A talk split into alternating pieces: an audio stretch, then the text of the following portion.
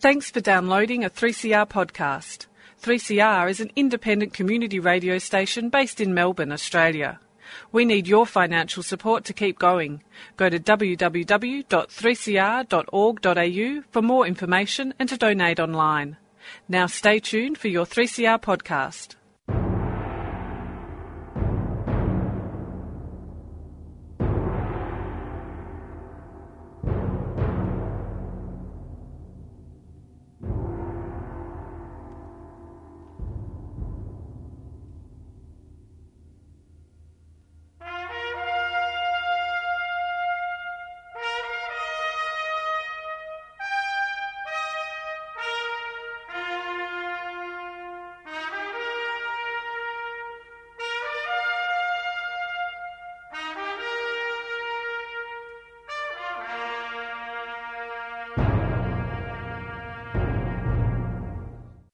Good afternoon, listeners. This is the Dogs Program. The Australian Council for Defence of Government Schools are here every Saturday at 12 noon to defend and to promote public education. And that's education that's public in purpose and outcome. Above all, it's open to all children, it's public in access. It should be publicly built and owned and organised and controlled we shouldn't be having private public partnerships in our public education sector, although we all know that that is now happening. It should also be the only one that is publicly funded because it's the only one that can be publicly accountable. That, of course, is assuming that our politicians in our so called democracy are prepared to provide a public education first class on our taxpayers' money for every child in this country. And we now know, of course, that they are very ambiguous about all of this. Australia is not the only country that has this ambiguity. And uh, this, this afternoon, I'd like to refer you to uh, our American cousins, if you like, the Voice of Reason, the Journal of the Americans for Religious Liberty, which has come to us this week. The uh, the new version of this, the new issue, which is number three for 2016, and you can find this on our website at www.adogs.info. And we have a press release, 669, which is entitled Voucher Watch, Ed Durr from the United States of America. Vouchers and charters, they actually hurt public education. And we'll be talking a bit later today about how the new baby boomers have hit are hitting our schools in Australia. And the question is, who is going to educate them? Only a public system can educate these children. But unfortunately, around the world, the big hedge funds are looking to make profits out of private education. And the way they do it is set up charter schools and promote vouchers for religious schools. Now, the normally pro voucher Brookings Institution in America has been having second thoughts about the suitability of vouchers for improving student academic performance. Mark Dynarski wrote from that group on May the 26th in on negative effects of vouchers for the Brookings Evidence Speaks series. He said, Recent research on statewide voucher programs in Louisiana and Indiana has found that public school students that received vouchers to attend private schools subsequently scored lower on reading and math tests compared to similar students that remained in public schools. The magnitudes of the negative impacts were large, and these studies used rigorous research designs that allow for strong causal conclusions. He added that our historical understanding of the superior performance of private schools is no longer ac- accurate. it was never accurate. Uh, listeners, private schools can never be better than public schools because uh, they depend upon the public schools for their curricula and for um, their teacher training and for many, many other things as well. They are always following the public schools. National data of educational assessment from 1990 to 2011 in America found that public schools improved relative to private schools. And Dynarski concluded a case to use taxpayer funds to send children of low income parents to private schools is based on an expectation that the outcome will be positive. These recent findings point in the other direction. Uh, as well as that, uh, Senator Ron Johnson in Wisconsin, who's in a tight race for re election, is trying to prevent the Department of Justice from investigating private voucher schools for alleged violations of the Americans with Disabilities um, Act. Johnson inserted prohibitory language into an appropriations bill that would prohibit Justice from using federal dollars to enforce Title II at private schools that receive public funds. Well, listeners, we all know that this is what private schools is about. It's, they are about discrimination. They're about selecting children, and that means discrimination against children if you're going to separate out sheep from goats. Now, Title II in the Americans with Disabilities Act is a federal provision and it covers fair access to buildings for disabled children and requires interpretation programs for hearing impaired students. The ACLU and Disability Rights Wisconsin filed a federal civil rights complaint in 2011 alleging that Milwaukee's voucher programs were denying admission to children with disabilities. And the investigation continued for four years until the Obama administration quietly closed the probe in late 2015 without taking further action, according to Emma Brown, who writes about education for the Washington Post. Brown added on June the 28th, 2016. The amendments, the latest turn in a long running fight over whether private schools receiving voucher funds should be held to the same non discrimination standards under ADA as public schools, because vouchers, are, of course, are state aid. And the Americans are waking up that uh, these schools discriminate against all kinds of children, including children with disabilities, as we have found in Australia. More than half the states in the nation now have some kind of publicly funded program to pay for students' private school tuition, programs that proponents hail as offering an escape from fail, so-called failing public schools, and that critics say are starving public schools of needed resources. So the Americans are finding out with their voucher systems that uh, Australian vouchers, which in fact are state aid to private schools that we have, uh, they don't work. They discriminate against children. In 2013, says Brown, the officials told Wisconsin State Education Department that the state's decision to pay for children's private school education does not place those children beyond the reach of the federal laws governing non discrimination. And they also told state officials to make several changes to the program, including improving outreach to families of students uh, with disabilities and establishing a new procedure for filing complaints about disability based discrimination. The Thursday, May the 26th, dispatch editorial about charter schools, Purpose Forgotten, was spot on.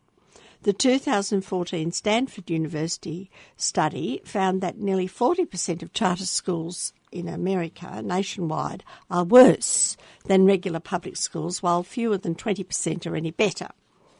Uh, listeners, this is a little bit like what has happened over in Western Australia with uh, Christopher Pyne's so called independent public schools, which are a version of the privatisation program for public schools. Um, they are very much like charter schools. It's the same for voucher aided private schools. Uh, studies in Milwaukee, Washington, D.C., and elsewhere show that they offer no improvement over any public school. The University of Illinois education professors Chris and Sarah Lubienski spell this out in their 2014 book, The Public School Advantage Why Public Schools Always Outperform Private Schools. In short, Vouchers and charters, and we have versions of them here in Australia, dear listeners, are part of a pernicious campaign to undermine and privatise the public schools that serve 90% of American children. Here in Australia, they serve more than two thirds of Australian children. Further, vouchers tend to fragment the student population along religious, ethnic, class, and other lines. In 28 state referendum elections, voters have rejected diversion of public funds to private schools by two to one. So I thought you'd like to know what is happening over in America before we go to Australia, because what is happening in Australia is very interesting. Back in, 19, in, uh, in after the Second World War, let's say in the fifties, the men came home and went into the bedroom. As well as that, uh, that was the Australian men. There are a lot of other people came from overseas. Uh, they were displaced people, and we welcomed them because we thought it would be good for our economy.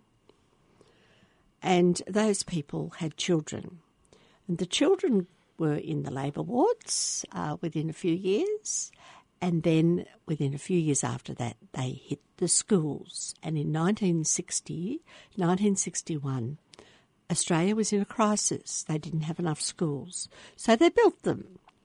And they got all the children into those schools, and they gave them, on the whole, a crash hot public education. Every child in this country got a good public education.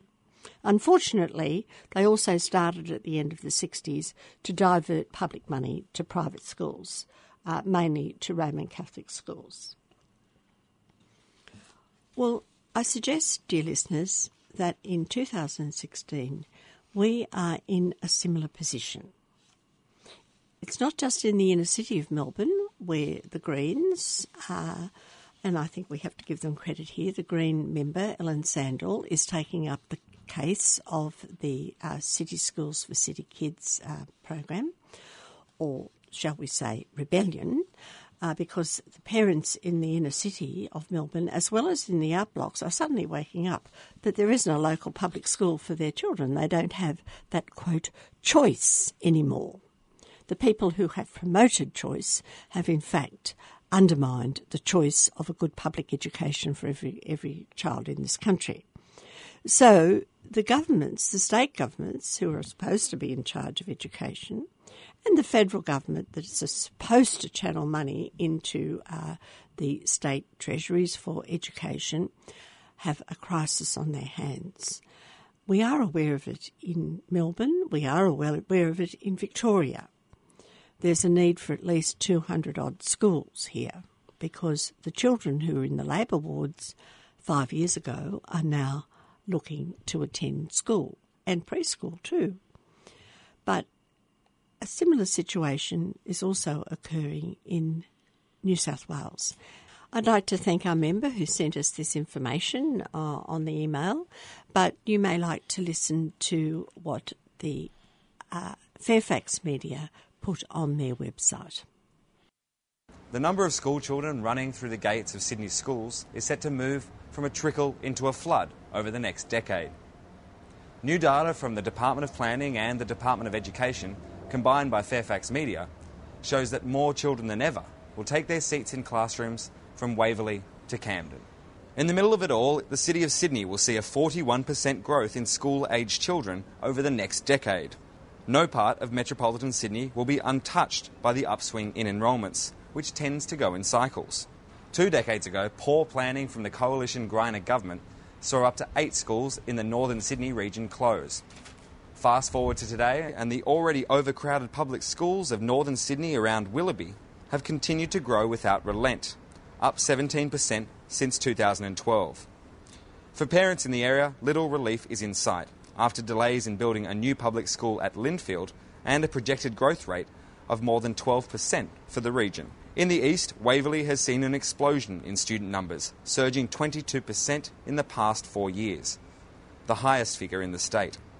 Five schools in the area now serve more than 2,500 students, compared with fewer than 1,900 four years ago. In total, there are now more than 790,000 students in public schools across New South Wales.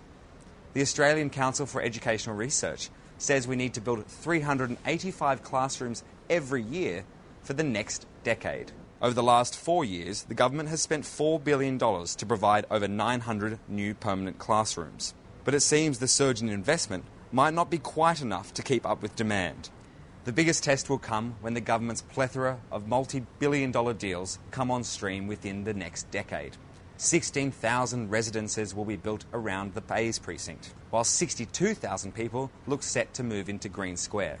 We haven't seen a school that can cope with that kind of demand yet. Yes, thank you very much. The dogs, the Defence of Government Schools, would actually like to thank Fairfax Media for that contribution to our program whether they know about it or not. But certainly we attribute it to them because that that little piece comes from the um, the Sydney Morning Herald website and indeed the Age website, um, and is attached to an article by James Robinson, which is published on the first of September. Uh, James has James is, is seems to be an old-fashioned journalist. He he has done a bit of digging on what's going on in the education system in New South Wales in terms of numbers, as uh, Jean was quite rightly saying, because he's found out that more than one third of New South Wales schools are full, and at 180 uh, schools in New South Wales are stretched. Actually, they're overfull. They're beyond capacity. And that's what the New South Wales Parliamentary Inquiry has been told. Now, documents which have been obtained under Freedom of Information laws and released at Budget Estimates meeting on, on Monday last show that many of the state schools are already uh, overfull. Just as the department braces for another major surge in enrolments in the coming decade. Now, compared to the number of teachers to classrooms, the measure used by the department to measure a school's capacity, more than 800 public schools across New South Wales are operating at 100% capacity or more. Well, I mean, I'm sure people are going about the inefficiency of the state school system. Um, that's the kind of that's the kind of statistic that tells you that the state school system is being run at 100% efficiency and indeed effectively. So, for all those people who think that privatising is the solution to the problem, well, I'll tell you what, the state school system in New South Wales is being incredibly efficient. Now, that number represents 37% of the state's schools. Some 180 schools, or, or more than 8%, um, of the schools in New South Wales are actually now stretched beyond their limits, the department figures show. And this includes several schools in inner cities, such as the Orange Grove Public School, where teachers outnumber spaces for them to teach by more than 60%. And at the Bondi Public School, it's 40%. So that is, you've got a number of teachers and you've got the number of classrooms for them to work in, and there's 60% more teachers than there are spaces for them to actually teach in. Now, the Shadow Education Minister in New South Wales and former school principal, uh, Jihad Dib, um, says teachers in high schools were having to use spaces such as metalwork shop rooms to teach English. It's a huge amount of pressure on schools, and teachers are being forced to find spaces outside of their classrooms. He said that students at overcapacity schools in regional areas were most affected by overcrowding and had to travel longer distances to alternative schools.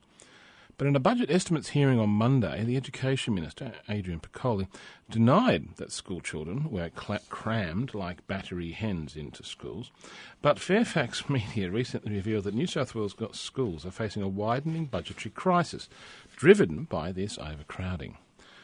On its own estimates, the department needs an additional $11 billion in funding by 2031. Now, as Jean was quite rightly referring to, we are now in the middle of the beginning of a projected boom in school age public school pupils of around 1,500 kids, or sorry, 15,000 kids a year. And it's three times higher than the department's previous assumption of 5,000 a year. And that's just in New South Wales. Now, in total, the New South Wales school system will be required to cope with an extra 225,000 students by 2031, 165,000 of which will be in the public school system. Now, isn't that interesting? I'm sure the government, in terms of wanting to privatise things, would like all those new students to go into private schools, but that's not actually going to happen. And I suggest those estimates are somewhat optimistic in terms of those people enrolling in private schools in the future in Australia, considering the current economic climate. But Mr. Piccoli, the Education Minister in New South Wales, said the government was taking measures to address the issues in the report, and several things had happened since that report came down, including the state budget. But he did decline to say how much extra money would be needed to, f- to be found in coming state budgets to meet the huge growth in enrolments. Mr. Piccoli said overcrowded schools used demountable classes, stopped taking out of area and international students, and referred students to nearby schools. And I'm sure Mr. Macaulay would say preferably private ones.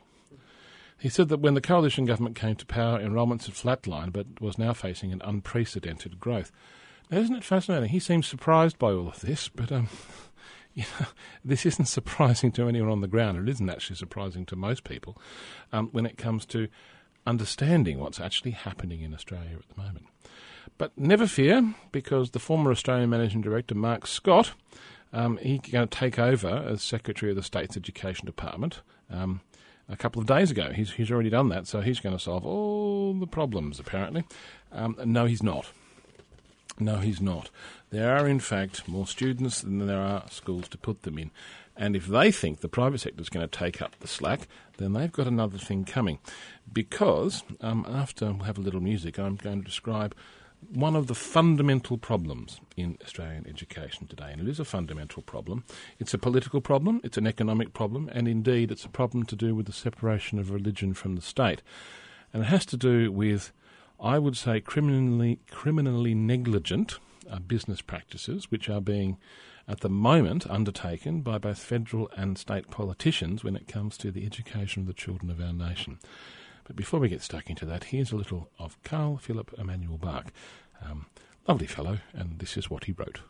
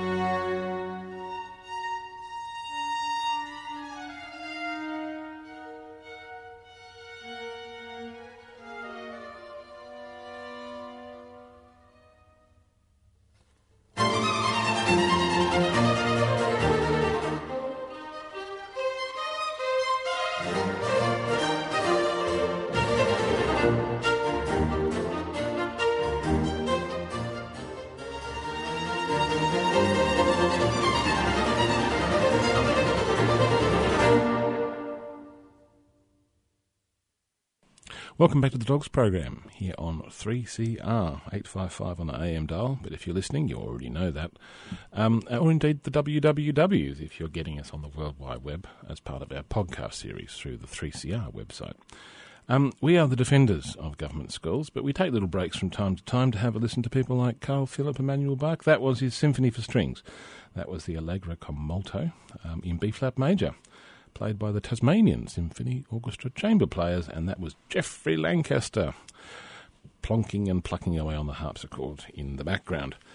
But to return to the major questions of what I actually consider to be gross negligence, um, Simon Birmingham, uh, the federal education minister, gave a speech a couple of weeks ago in which he said, We're putting all this money into education and we've just found out that it's not doing any good because the NAPLAN results from Australia have plateaued.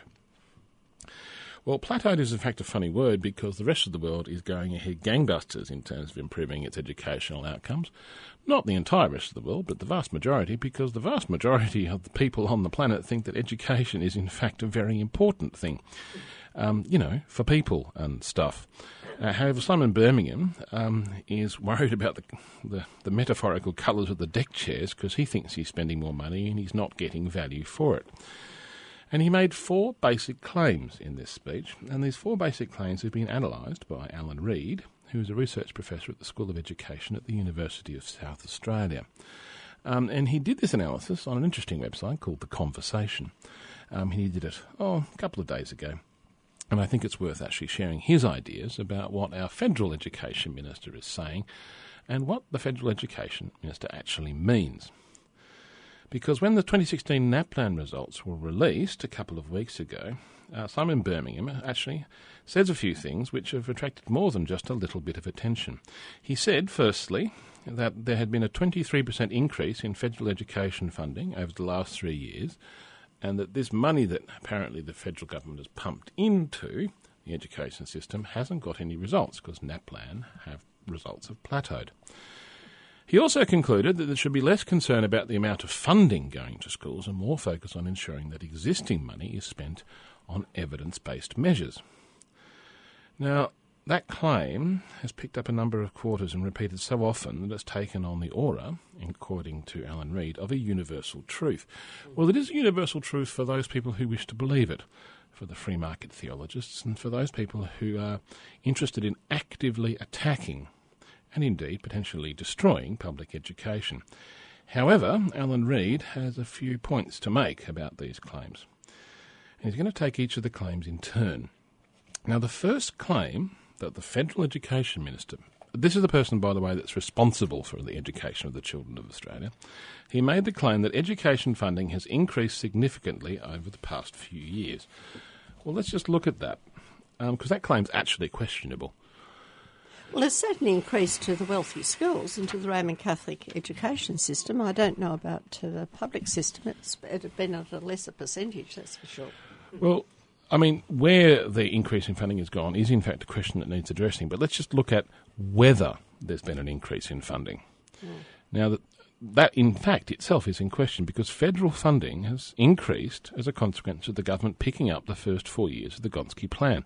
However, when the budget figures are adjusted for a rise in wage costs and enrolments, the increase is less than half of 23% claimed by the federal government. Now, this is well short of the funding that the Gonski Review estimated is needed to actually improve educational funding for students, which is what Birmingham's saying hasn't happened. But in any event, it's difficult to understand why the minister chose only federal funding to make his point. Sure, that is the money over which he has control. But if education standards are linked with funding, the only figure that can really be used is one that reflects the total amount schools receive and this means combining state and federal government funding. Now, as Trevor Cobbold at Save Our Schools has demonstrably said, and in fact demonstrated, that when it is done for the period of 2009 to 2013, which was under the previous Labor government, and then adjusted for inflation and rises in enrolments, increases in funding were very modest indeed.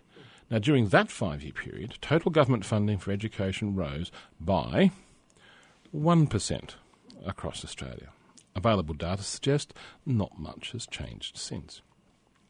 Now, it's hard to escape the conclusion that the federal government is searching for excuses to justify its stated intention of not funding the remaining 70% of the Gonski plan. So, on the, on the very first claim that um, he's increased funding by 23%, that is demonstrably, not just questionable, but it's just demonstrably not true. Now, why is the person who's responsible for the education of the children of the nation um, saying things that aren't true? Mm-hmm. Well, before we actually get to that question, let's go to the second claim that the Federal Education Minister, Simon Birmingham, made. That is, that NAPLAN results have plateaued. Now, the claim uh, that results as uh, plateauing means that if you compare NAPLAN results for the same year level, say year 7, over a number of years, scores have stayed much the same. This is accurate, but it can be misleading. Statisticians and educational researchers have shown there can be a 10% margin of error for each individual score in NAPLAN, and this is compounded when results are used to make comparisons for the same year level over time. The social composition of cohorts of students at a particular level can vary markedly from year to year, and this will have an impact on test results and thus overall scores over time. Now, given this uncertainty, it is important to take care when interpreting results. It is far more illuminating to drill down into how many groups of students in particular year levels are faring in any one year.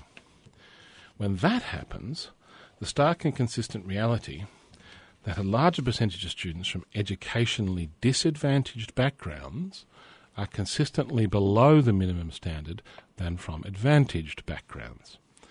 Such an insight suggests a very different conclusion about desirable levels of education funding. Now, I'm going to be returning to this theme, but Alan Reid says that it matters. It matters significantly in Australia if you, as a human being, are born into a family that doesn't have much money, as opposed to you, as a human being, being born into a family that does have a lot of money. In terms of your educational outcomes, that is a very important factor. And I'm going to return to that because I find that assumption um, abhorrent. I don't think it should matter in a civilized country the income of your parents when it comes to educational outcomes. And if it does mean anything, then that is a problem in itself that must be addressed, principally by the Federal Minister for Education, Simon Birmingham. So rather than assume that that's just a true thing and we have to deal with it, that is something that needs to be fought. That is something that we should rail against. That is something that we as Australians should be not just disappointed but angry about. Children's future should not be predetermined. Uh, no. Their, their future should not be written before they are given mm. an opportunity. Absolutely. That's outrageous. I mean, if you're talking about the argument between nature and nurture, and if you consider you know, education that which is the nurture component of a child's ability to, to, to, to be a productive citizen apart to from navigate this apparatus called society. Well, just, just just society in general and interpersonal relationships and actually being able to do things in the 21st century is a mm. you know having that sense of empowerment that I have the skills to succeed in the world today, and the apparent wealth of my parents is just assumed to be um, one of the most important factors. Um, that's abhorrent. I mean, there are civilized countries in the world that if you were to say that, um, and if, if you were to say that was true in, in, in other countries, they go, oh, but that's terrible, we should do something. It's feudal. Here, here in Australia, we say, oh, that's terrible, and then just stop. Oh, no, they say, that's terrible, but what can you do? As opposed to places like Finland where they go, that's terrible, let's do something. Mm. Um, well, let's go to the third claim. The third claim that uh, Simon Birmingham made when he was talking about sort of trying to get causation between how much money he's supposed to be spending and educational outcomes is that despite spending more money, educational outcomes have not improved. Now, this involves correlation of the previous two claims and concluding that extra funding won't help raise educational standards. Now, there's actually a number of problems with this logic. First, it ignores the fundamental rule of statistics that is, correlation is not causation. If the NAPLAN results have plateaued, surely such an outcome could be linked to any number of variables, including an, exposa- an, explanation that the results could have been much worse if the money had not been spent. Second, even if a direct correlation can be made, the fact that the NAPLAN is an annual standardised test that focuses solely on literacy and numeracy. It cannot tell us about all the other outcomes from the rich array of learning that occurs in schools to which resources are also directed. This means that if you want to correlate funding with NAPLAN results, you would have to somehow isolate the money that was provided to supporting teaching and learning in literacy and numeracy rather than all the other things that money is spent on in schools. The minister's claim did not do that. And also, thirdly, and I think most importantly, the claim assumes that money was distributed on the basis of need, and it wasn't. Large sums of state and particularly federal money are going to the most affluent, well resourced private schools, thus diminishing the amount going to educationally disadvantaged schools. So Simon Birmingham is doing the exact opposite of railing against the dying of the light, he's actually accelerating the process by not putting into, in, into any of his calculations the fact that the majority of federal money goes to private schools, which are fundamentally and functionally shown to have been educating students from educationally advantaged backgrounds. Ah, but it's in the coalition's DNA, the private schools. They somehow believe that these are the answers to all our education problems, whereas in hmm. fact they are the cause of so much of our educational problems in Australia. Indeed. Now, the fourth claim, we're coming to the end of this now, and the fourth claim we need to focus on is the evidence based measures that will get results for students, according to Simon Birmingham. Well, it sounds like a reasonable thing to say. Well, the Minister says we need to focus on evidence about best practice rather than on funding amounts. The problem is that strategies suggested by the research evidence, such as professional learning programs and smaller class sizes for targeted groups of students, require, you get it, extra funding. If policymakers are looking for evidence based measures to improve educational outcomes, they need to look no further than the research evidence that highlights the importance of strategies targeted at where they are needed most. There are large disparities in educational outcomes between students from educationally advantaged and disadvantaged backgrounds. And I'm just going to say this because every time I say it, it shocks me more, not less.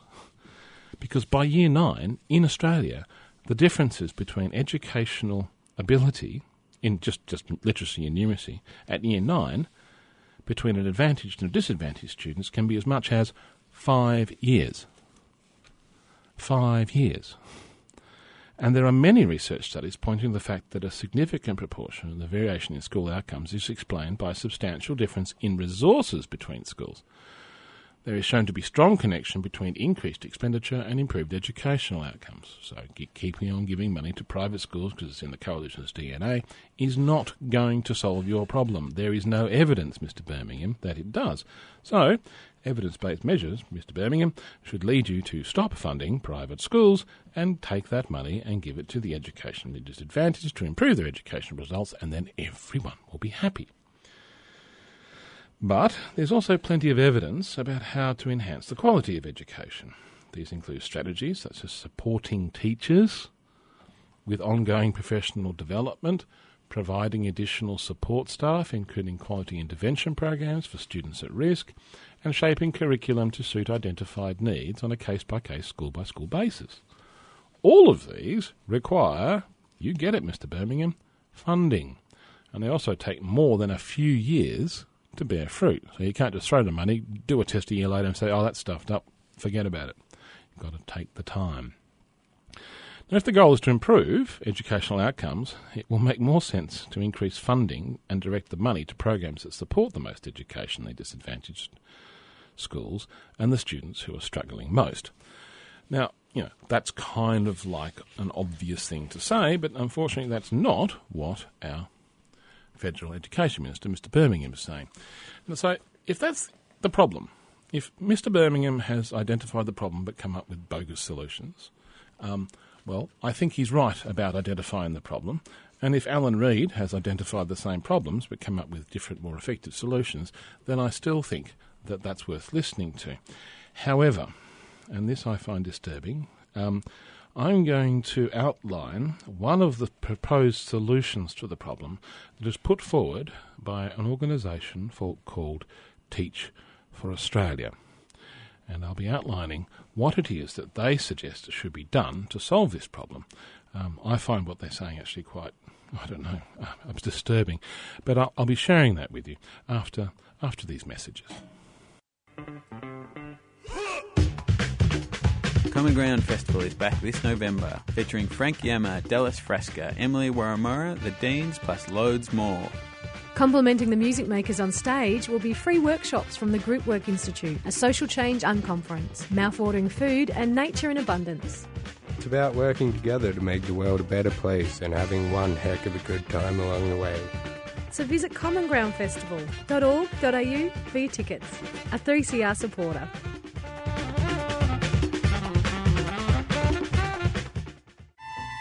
IPAN is inviting you to attend its anti war conference and join the Close Pine Gap protests from the 26th of September to the 2nd of October in Alice Springs. Pine Gap facilitates US war activities, international espionage, and their killer drone program. It's time to stop the drift to war and free Australia from US military bases. For more information on the IPAN conference, go to ipan.org.au and for protest details, see closepinegap.org. IPAN is a 3CR supporter.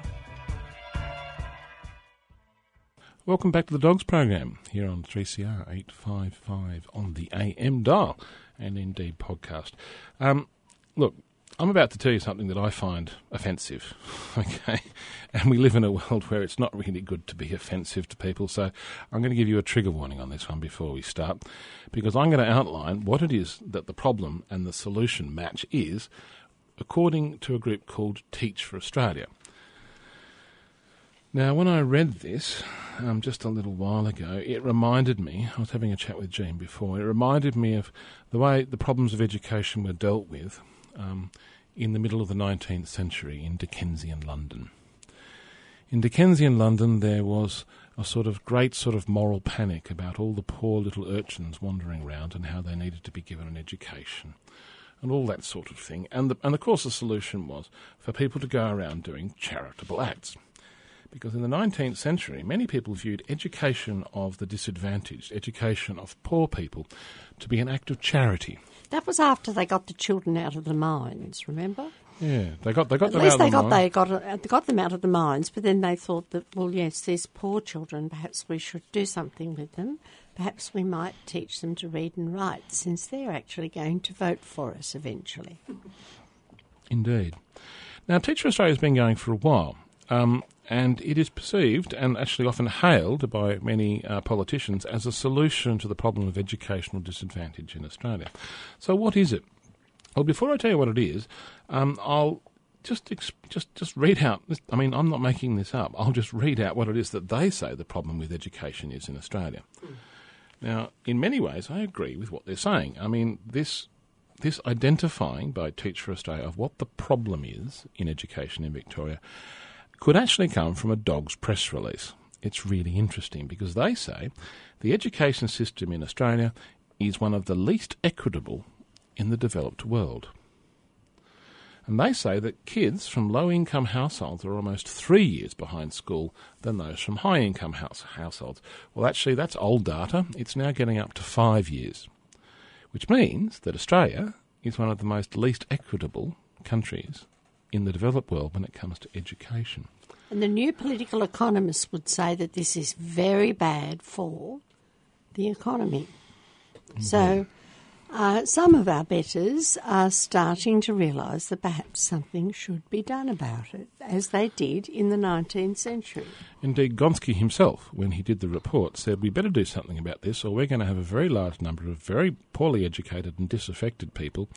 And in the court, in, in, in, the, in the court of the Sun King in France, this led to a revolution. So we, the ruling classes and the courtiers that are attached to them, better do something, or we'll be in trouble. But let's go back to Teach for Australia. They go on to say, and I think this is punchy stuff, if a child is born in the wrong postcode, lives in a low income household, or has parents who didn't finish high school, he or she is less likely to have access to quality education and do well at school. Well, yes. Yes, I mean, they're, they're, they're, they're putting the finger on it straight there. They also go on to say a child's opportunities in life, including levels of health, further education, employment, and income, diminish because of this educational disadvantage. Ultimately, this impacts his or her sense of self worth, and our families and our communities and our country all suffer the repercussions of this fundamental injustice. And they go on to say, and again, this could come from a, a dog's press release one in two Aboriginal and Torres Strait Islanders who are now adults didn't finish school. That's half. People living in the country are almost half as likely to have a degree as those living in the city. 75% of young people in the juvenile justice system dropped out of school before year 10. I think anyone who works on GB can tell you that. And kids from high income households are twice as likely to go to university as those from low income households. So they've identified the problem. And I think they've identified it quite accurately. Now, this does not cut, cut across the work that incredibly skilled and committed state school teachers are doing in state schools today, but they're outlining what's going on and how it is that we are now in this problem. And they're identifying what the problem is. So, Teach for Australia, what do they think are the solution to this fundamental problem? Is it to focus federal government funding and resources on those students with disadvantage to make sure that what they're saying is no longer true in the next generation? Is this something that is so abhorrent that it requires a national approach, both from government and the community as a whole? Or do they say something else? Now, what they're saying is they believe that to achieve a solution to this problem, Inspirational leaders, leaders are needed in schools, communities, business, and government.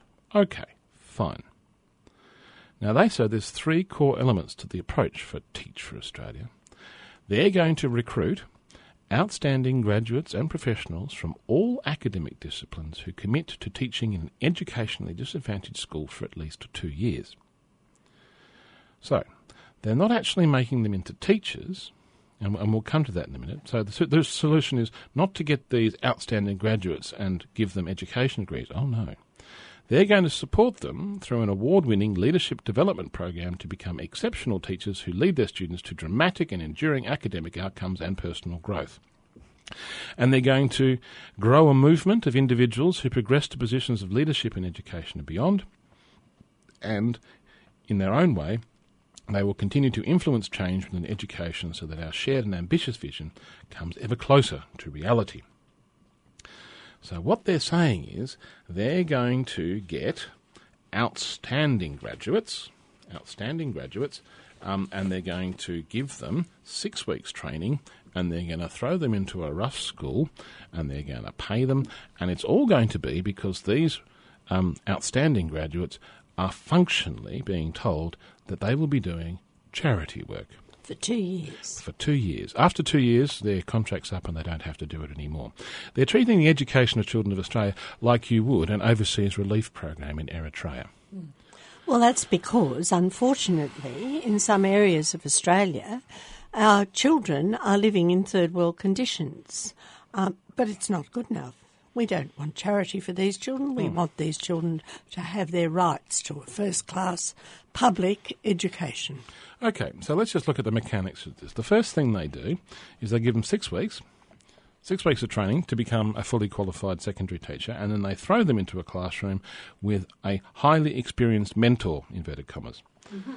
This in school mentor will provide you with day to day support, observation, and feedback, assist you with planning, and assess your classroom delivery on an ongoing basis. So, that mentor, yeah, yeah, they're going to love that. You will also be supported in the professional leadership development via rigorous and ongoing coaching grounded in the Teach for Australia leadership development framework. You'll be Who's guided. going to pay for all this? Uh, well, guess what? A it's charity? The, no, it's the taxpayers taxpayers. The taxpayers are paying for this charitable approach to the teaching of children in Australia. But for those people doing it, there are benefits. You're going to earn yourself a Masters of Teaching by the end of the program. So by the end of the two years, you actually get to be the teacher. But at the end of the at the end of the program, you don't have to be a teacher. And I will tell you, ladies and gentlemen, the statistics of what's happening in Teach for Australia is based upon what happened with Teach for America, exactly the same program in a different country. After two years, I'll tell you, they do not continue to be teachers. Oh no, no. They wander off and do what it was that highly experienced and excellent graduates would normally do, which was go off and work in the field for which they're trained, and they will achieve the salary and benefits in that organisation, and they'll just leave teaching. Well, the money It's be dead enough. money. So, let's talk about the salary and benefits for these charitable people, being ever so nice, being exceptional graduates, um, being ever so nice. Let's talk about what, what benefits they get. These charitable, excellent graduates are employed and paid by their relevant government departments as, as much money as a teacher would be, even though they're not actually teachers. And of course, they say their first priority would be to place you where you can have the biggest impact on educational disadvantaged. This may be metropolitan, regional, or remote settings, so we encourage you to be flexible and open with your placement preferences. Well, I tell you in HR speak, what that means is please, please, please, please go to rough schools, don't go to nice ones. please, please, please go to rough schools, not to nice ones, because what they're saying here is that they have had experience with these charitable people saying, "Oh yes, I do want to help. I do want to help all the struggling people, but I don't want to go and move to Hamilton or Mildura or Orbost." Or work with Aboriginal children in, in remote settings because that doesn't suit my lifestyle, being a highly excellent graduate. Very few of them will want to get out of their comfort zone. In fact, these children might teach them more than they ever teach the children. Well, yes, that's often the case. When I was a teacher, I learnt so much from the kids. Yeah, Me Um, too. well, back to the HR speak of this thing because I think it's fascinating. There's a whole paragraph and paragraph about please, please, please, please, because they're saying um, if you do go and teach in a remote place, this will give you the best chance of being placed. And you, after you've been selected for the program, and they go, there's a matching process, and we'll work with you to find the best fit for your skills and talents. At present, Teach for Australia places associates in schools in ACT, the Northern Territory, Victoria, Western Australia, but the network is indeed growing. Now, they say this also has a benefit in terms of your future employment outside of the teaching sector because it furthers your leadership skills and it's a global movement, so it can facilitate your international travel if that's what you want to do. And they say, well, what, what are you going to teach? You can teach in your subject area and directly relate what you've studied through your degrees in accordance with the subject's requirements. Yeah, well, we all know that that's not going to happen because so many people get thrown into schools teaching outside their subject areas because there's no money to actually employ proper specialist teachers. Hasn't been for a generation or two now. Mm. Yeah, I just get really disturbed when in Australia education is viewed in any way as a charitable act. It's not. It really isn't. When people from various churches say, "Oh, we're very nice to educate," you know, it's a charitable act. It, full, it fulfills our. No, it's not. No, it hasn't been since the Second World War. The education of the people, the children of the nation, is in fact a responsibility that we collectively share, whether we have children or not, because it's for our mutual benefit. It's really, really simple. And the, more, the, the largest number of kids that get the best education is not just of benefit to those children, it's of benefit to me personally. As someone very famous said, I can't remember who it was, says, Look, I'm happy to pay for the education of everyone's child so I'm not surrounded by stupid people in my old age. It's really simple. it's not a charitable act. And Teach for Australia, the rhetoric I, I find, I don't know, I, I find it offensive, which is why I said um, trigger warning before we started this whole thing. But you're listening to the Dogs program here on 3CR 855 on the AM dial, and we just have a few minutes left, just a few minutes left for Jane to fill you again in on what's going on overseas. Yes, uh, but before I do, uh, thank you very much to our member who uh, brought in the age uh, from Thursday, September the 1st, faith based hiring faces crackdown. The Greens in Victoria are bringing in uh, legislation to prevent private religious schools discriminating against children on the basis of their religion, their marital status, their gender identity, or their sexuality or their sex. Uh, so uh, they, of course, are jumping up and down and talking about religious freedom. But for their information, they, in the dog's case, made sure that religious freedom was uh, out of our constitution. Section 116 was read down and out by the majority judges, not by Lionel Murphy in 1981. Uh, meanwhile, back to America, because we started with America, I'd like to take you back to America to talk about not Mr. Trump and Hillary Clinton, but their running mates. Uh, their Governor Mike Spence, uh, Pence, I'm sorry, who is the running mate for Trump, is in favour of vouchers and charter schools. Uh, he is an ex-Catholic who is going for what he thinks is the evangelical vote, whereas Senator Tim Kaine is in fact um, Jesuit trained but is married to a lady, and he himself uh, went to public schools, and he and his wife are great supporters of public education.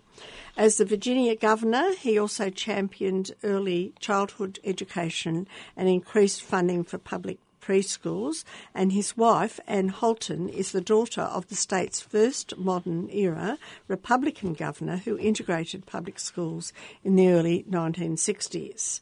That is the integration of the African children into uh, the schools uh, in the 60s. So the Holton children attended these integrated schools, public schools, as did the three now grown up children of Tim and Anne. And she herself, Anne Holton, was named Virginia State Education Secretary. So Hillary Clinton is going for, um, yes, the religious vote, but the religious people who promote public education. And believe you me, there are a lot of them around Australia too. Uh, because if you go to a state school in Australia, your belief system is respected.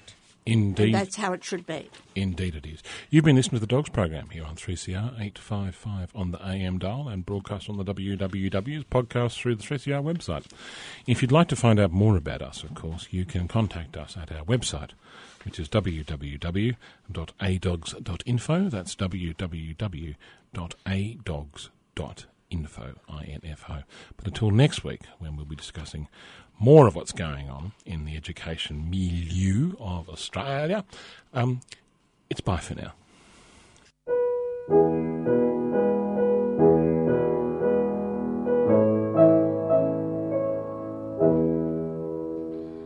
I dreamed I saw Joe Hill last night, alive as you and me.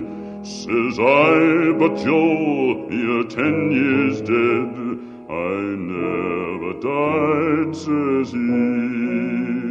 I never died, says he. In Salt Lake City, Joe says I am standing by my bed. They framed you on a murder charge, says Joe, but I ain't dead. Says Joe, but I ain't dead. The copper bosses killed you, Joe. They shot you, Joe, says I. Takes more than guns to kill a man, says Joe. I didn't die, says Joe. I didn't die. And standing there as big as life, and smiling with his eyes, says Joe, what they can never kill, went on to organize, went on to organize. From San Diego up to Maine, in every mine and mill, where workers strike and organize, it's there you'll find your